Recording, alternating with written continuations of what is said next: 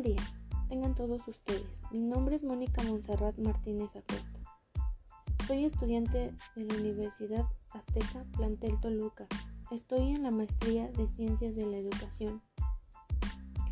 Hoy les hablaré de la unidad 3 de la materia Filosofía y Educación, la cual se enfoca en epistemología y conocimiento educativo el cual nos hace mención que la, epistemología significa teoría de la ciencia, la cual en sus inicios también fue llamada filosofía de la ciencia. En 1981, Parvelas nos menciona que epistemología es el análisis crítico de los sistemas de conocimiento, de su génesis, de su estructura y de su funcionamiento.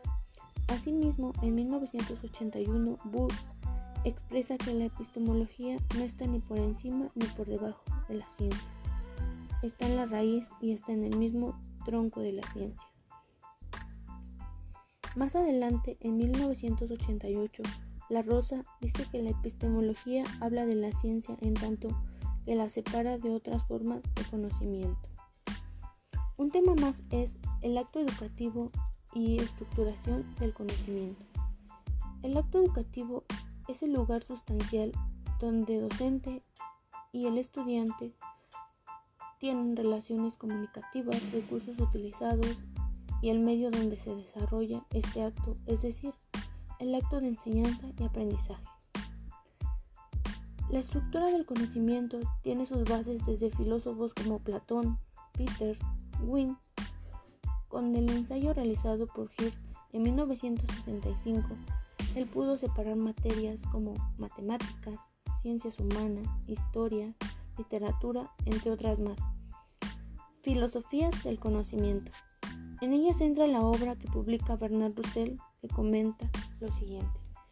Para el sentido común científico es obvio que solo se conoce una parte infinitesimal del universo, que hubo épocas incontables en las que no existió ningún conocimiento y que probablemente habrá incontables edades futuras sin conocimiento.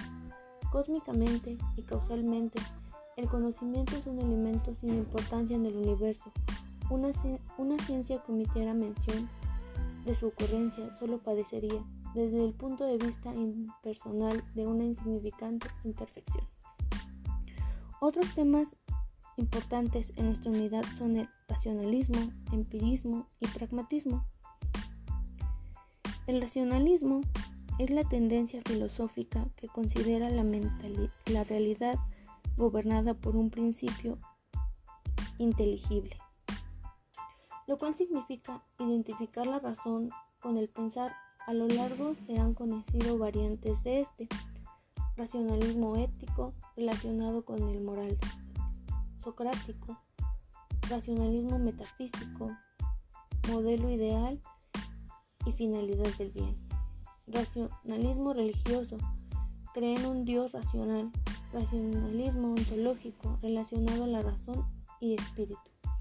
El racionalismo es la expresión de una razón fuerte que encuentra en sí misma el principio de su justificación.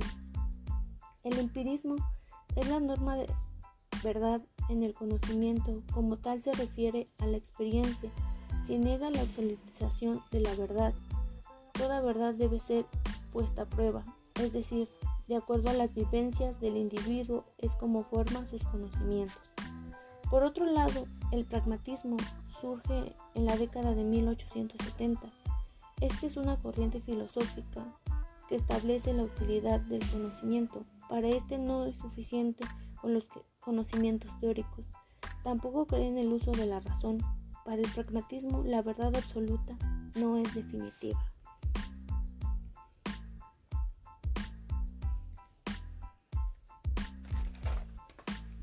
Términos cognitivos y educativos. La pedagogía facilita la comprensión y la regularización de los fenómenos educativos, sistematización del conocimiento. El conocimiento es una constante búsqueda que se va contrayendo a través de los nuevos conocimientos, observando y recordando información. Está constituido por una mezcla de expresión experiencias, valores, información, el saber hacer y el adquirir nuevas experiencias. y la sistematización es una forma de producción de conocimientos. Asimismo, la disciplina e interdisciplinariedad en la educación superior. Estas están divididas en cuatro. La primera es la disciplinariedad, que concierne a más o menos un solo o en el mismo nivel de realidad. Multidisciplinariedad, integrada por varias disciplinas, cada una con su método. Pluridisciplinariedad, cooperación entre disciplinas sin coordinación. Y la interdisciplinariedad, interacción de varias disciplinas en donde está el diálogo y la colaboración para lograr una meta. Espero esta información sea de su utilidad. Pronto. Gracias.